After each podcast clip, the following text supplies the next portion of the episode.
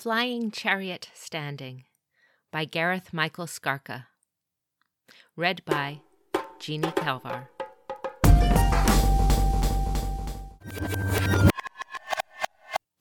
A shogi opening move is like choosing a medicine.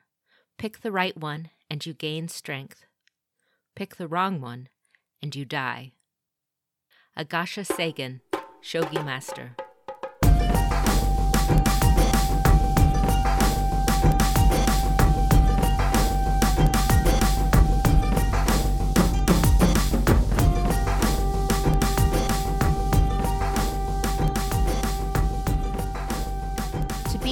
Waiting was an insult. Yet, Ide Tadaji endured. The Unicorn Clan ambassador shook his sleeves, casting off a bit of the rain which had soaked him on his walk to the Miya Palace, and he drew closer to the small brazier of coals which had been lit to counter the damp of early summer. Towns and villages across Rokugan were mired in mud from the torrential rains of the season. And although the Forbidden City was saved from that fate by its cobblestone streets, it was just as wet. Rain, falls, upon emperor and peasant alike. Tadaji mused, recalling the passage from the Tao Sensei. It had certainly fallen today. The walk from his permanent residence at the Unicorn Clan guest house was not terribly far, but the rain had been a constant and unwelcome companion, and made the walk seem even further for a man with a club foot. By the time Tadaji had reached the palace of the Miya family, it felt as though he had been pushing his way through a waterfall, and his clothes hung from his frame like wet moss from a tree. His foot, which had kept him from riding the horses of his clan his entire life, now ached terribly. He shifted his weight as best he could, leaning heavily upon his cane. As tradition dictated, Tadaji had walked alone, save for a single bodyguard. Even though this visit was unofficial, no ambassador, much less a family daimyo, could be expected to travel without some protection, even within the safest part of the capital. His bodyguard was a formidable one. Utaku Kamoko had ridden hard all the way to Otosan Uchi, charged with delivering news directly to the Emperor from the Unicorn Clan champion herself, Shinjo Altansarnai. She was not at all pleased to discover that a samurai, even the commander of the feared battle maidens of the Unicorn, would not be permitted to address the Emperor directly. As official ambassador to the imperial court, that duty fell to a Tadaji. But when the time came to choose a bodyguard for his visit, he knew he could choose none other than the fierce warrior who had ridden the breadth of Rokugan. It was a way to allow her to be present at the delivery of the news, thereby fulfilling her obligation. Kamoko made it very clear that she viewed this as only a marginally acceptable solution, but grudgingly accepted her duty with a minimum of outbursts, a rarity for the fiery battle maiden. Tadaji smiled inwardly as he saw her, glowering like a thundercloud in a corner of the room, away from the heat of the coals. The unofficial visit allowed Ide Tadaji to deliver bad news privately. Miya Satoshi, the imperial herald and daimyo of the Miya family of heralds, would hear the news and pass it along to the emperor, away from the eyes and ears of the court, so that the chrysanthemum throne could have time to formulate a response, rather than having it dropped in its lap during open court. It was a courtesy, albeit an unexpected one, and despite its unofficial nature, it was as clothed in ritual and tradition as any other function of government. Tradition which, by making Tadaji wait, Miya Satoshi was violating. The herald was occasionally a brash man, a trait which did not serve a diplomat well, in Tadaji's opinion. The slight insult of the wait was, he was sure, intended to remind the Unicorn clan where it stood in the overall scheme of things. That standing would not be improved by the news. Perhaps it would earn the unicorn some form of imperial censure, or worse. Tadaji shook his head, dismissing the thought. There was no point in ruminating upon his fears. What is done is done. The reception room was largely featureless. Tadaji chose to stand near the brazier in order to dry off a bit, but had not counted on being made to stand for so long. His foot had already been protesting, but now his legs had begun to ache, as much from the long walk and the damp as from the standing. The only places to sit were prepared at a shogi board, which was placed prominently in the center of the room. The rectangular board, with its carved squares, was set for play, the two groups of pieces arrayed at each player's end of the board, facing the opponent. A platform for captured pieces was set to the right of each player's seat. It was a beautiful set, finely crafted from lacquered wood. Do you play, Kamoko san?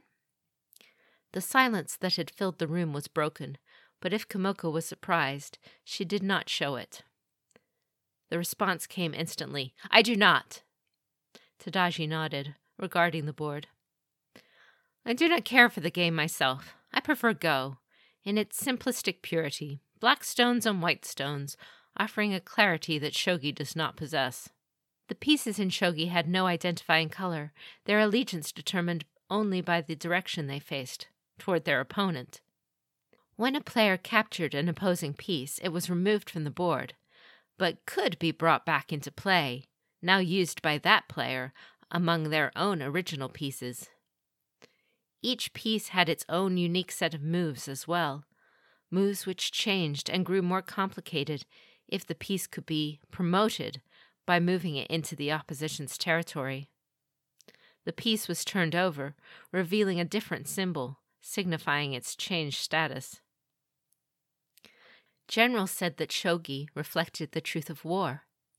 Diplomats said the game echoed the complexity and maneuvering of the court.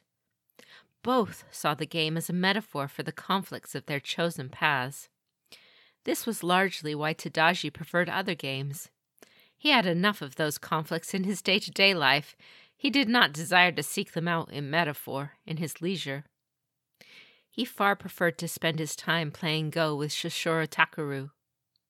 Their long games, played on one of the islands in the Imperial Water Garden, were a great source of solace to both men. The game seems clear enough to me, Tadaji sama, said Kamoko, but very much a game of Rokugan. I cannot fathom a war game that features no cavalry. Tadaji smiled. She was right, of course. The game featured a piece called the Kasia horse, meant to represent a mounted samurai but no cavalry in any sense that the Unicorn clan would understand. The closest equivalent in shogi was the flying chariot, able to move the full range of the board forward, backward, or side to side. Along with its companion piece, the angle mover, which possessed a similar range but diagonal, it was one of the most powerful pieces on the board, possessed of the greatest field of motion. That sounded like cavalry to Tadaji, no matter what name they had given it. I'm sorry to have kept you waiting, Tadaji sama. A new voice rang out in the confines of the room. Miya Satoshi had entered through a sliding screen, which unseen servants in the hallway beyond silently slid closed behind him. The imperial herald was dressed in the relatively plain clothes of a lord at home in his palace, rather than his usual courtly finery. Tadaji bristled slightly. Compounding the insult of being made to wait, Satoshi had referred to him as Sama, rather than the dono more appropriate to Tadaji's station as the Ide family daimyo. Satoshi was of high enough status that Tadaji would look foolish in correcting him, but Satoshi had nevertheless afforded the unicorn daimyo less respect than he deserved. If Satoshi has heard the news already, through spies or some other means, these provocations may be purposeful, rather than merely the errors of a brash man. I believe you have something you wish for me to pass along to the Emperor? Satoshi drew his robes around him and sat at one of the players' seats at the shogi board. Let us pass some time while we speak. Do you play? Tadaji crossed the room and took the other seat, searching Satoshi's expression, trying to get a read on the man. Does, Does he, he know? know? On occasion, Satoshi san. Only on occasion. Satoshi gestured to the board in a broad sweeping move of his hand. He was obviously proud of its beauty and the status indicated by its presence in his home. As an honored guest, you may have the first move. Tadaji shook his damp sleeves in front of the brazier one final time and took his seat across from Satoshi. The, the first, first move was made long before I even arrived. All that remains now is to see how the game plays out.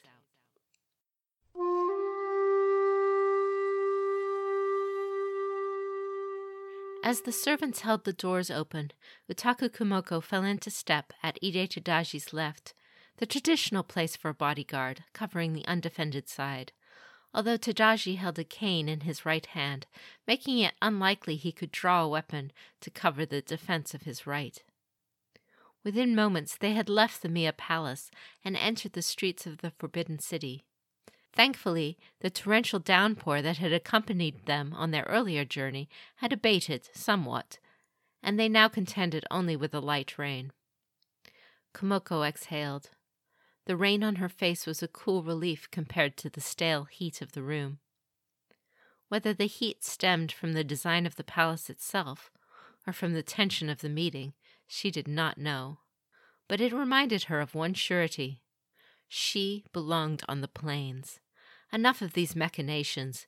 She would just as soon ride back to Altansarnai and her fellow battle maidens and leave this place far behind. The complexities of the capital were more foreign to her than the Doombeck or the Rick of the burning sands. Ide Tadaji had talked with the Imperial Herald, Miya Satoshi, for over an hour as they played shogi. Their low voices did not carry to where she stood, however, making the conversation as much a mystery as the progress of a game of unnecessary complexity. She'd never given the game a thought before, and yet now it seemed to have so much riding upon it. It was a perfect metaphor for diplomacy in Rokugan. Rules handed down for generations, barely understood by outsiders, yet fraught with consequences. For Shinjo Altansarnai to refuse the marriage offer of Ikoma Anakazu of the Lion Clan was a violation of those pointless rules. She had been asked to give up too much. Her duty to her clan as the champion, her true love and father of her three children, Iuchi Daiyu, her honor. The cost was too high for peace with a clan that the unicorn need not be concerned by. Ide Tadaji had been one of the brokers of that peace, however, and now he was tasked with delivering the news of its failure to the chrysanthemum throne. If it means war, then so be it. The treacherous lion have been a burr beneath our saddle for far too long. The only question was the imperial reaction. If the emperor sided with the lion, the unicorn might end up faced with more than just their longtime rival as an enemy. The imperial court could strip them of their lands, their status, making them truly outcast. They've always treated us as outsiders. Gaijin, they call us. This could be their opportunity to drive us out completely. All depended on this meeting. The fate of an entire clan hanging in the balance of a game played by two men, trading words as they traded captured pieces on the board. Better for such things to be decided in the field, astride a horse with a scimitar in hand, rather than constrained by the complexities of tradition and diplomacy. As they walked, Kamoko dared not say anything to Tadaji. She was not sure she could even trust him, much less predict how he would react. Tadaji stopped her with a gentle, unexpected hand on her arm and gestured to a nearby stone bench overlooking one of the Forbidden City's many koi ponds. Let us take a moment, Kamoko san. They sat, watching the fish gliding just beneath the surface of the water the golds, pinks, reds, and whites of their scales the only color on the gray day. The surface of the water was a never ending dance of circles, crossing over each other, combining, separating, and rebounding, rippling outward from the drops of rain hitting the pond. Even here, everything is tangled. She had to begin untangling it somewhere. The herald had someone observe the meeting, hidden behind a screen. Tadaji nodded. I assumed as much. The news will travel fast. And how is the news taken? Does the clan face censure? Flying chariot standing, was Tadaji's only reply. Kamoko waited for further explanation. He leaned forward, resting his chin on his hands, crossed atop his cane, and watched the fish swim. I do not understand, Tadaji sama. Neither did I, at first. Tadaji shook his head as if to clear it, and turned to face her with kind eyes. It is part of that game that you don't play. There are a number of traditional strategies for winning the game, and many of them rely on the piece known as the flying chariot, taking advantage of its wide range of movement. Satoshi, however, kept his chariots back and began to move his more valuable pieces to the spaces behind them. Using them as bodyguards? Kamoko offered, trying on the terminology of the game. Not exactly. The strategy was known as flying chariot standing, which uses the chariots as a bulwark, as you said. But the primary purpose is to use the opponent's knowledge of the strength of the chariot against him, to make them worry about why you are not deploying the chariots to their strengths. And this is designed to draw an opponent in, to make your opponent defeat himself, in essence. I see, she lied although Tadaji probably saw through her lie far more easily than the hidden observer had seen the meeting through the screen. Tadaji waved his hand, as if dispelling the lie like shooing away a fly. It is more complex than that, of course, but that is the heart of it. It made me realize something. I saw that Satoshi viewed any potential clash between lion and unicorn as something in the best interests of the chrysanthemum throne. Kamoko's eyebrows shut up. He wants us to go to war? Not precisely. It is likely that he doubts it will come to that, and if it does, he and the Emperor stand ready to censure one or both sides. Yet, infighting between the clans has long been the aim of the Imperials, especially the Otomo, although the Miya family was once known as the bridge between the clans. War would keep us and the lion occupied with each other, with neither able to grow strong enough to be an unbalancing element. The outsider Gaijin, with their unparalleled cavalry, Tadaji struck Kamoko's armor with a light tap, making sure the right hand of the Emperor, the lion, does not become too strong, and the reverse as well. And if the lion begin to wear themselves out against us in the northwest, perhaps they will grow more cautious against the Crane clan in the east. As if the lion could offer any obstruction to the unicorn at all.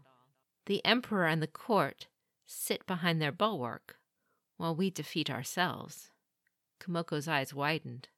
She nodded. Flying chariot standing. No matter the intentions of the throne, however, it freed the unicorn to demonstrate their strength against the lion once and for all, without imperial interference. The challenge was as achievable as it was long overdue. After a moment's silence, broken only by the occasional splash of koi breaking the surface of the pond, Tadaji sighed. I found myself wondering how much of that was Miya Satoshi's opinion, and how much was Otomo Sarai's, or the Emperor's, or if, in the end, there's any real difference at all. I fear for what lies ahead, Kamoko san. He leaned heavily upon his cane as he stood, taking a moment to give one last look at the pond before leaving. Kamoko followed close behind him, then stopped. Kamoko remembered how the Imperial Herald had stood suddenly, scowling like he had swallowed a frog, and ended the meeting so abruptly that it did not border upon rudeness, but rode directly over it like a cavalry charge through infantry. Kamoko cleared her throat. Tadaji sama, if Satoshi sama is hoping for the unicorn and the lion to exhaust ourselves, why was he so displeased by the news? Tadaji smiled. Oh, he wasn't displeased by the news. He was angry because once I identified his shogi strategy, I beat him. Rather quickly, in fact. Kamoko blinked. I told you that I do not care for the game, Kamoko san. Not that I'm not good at it.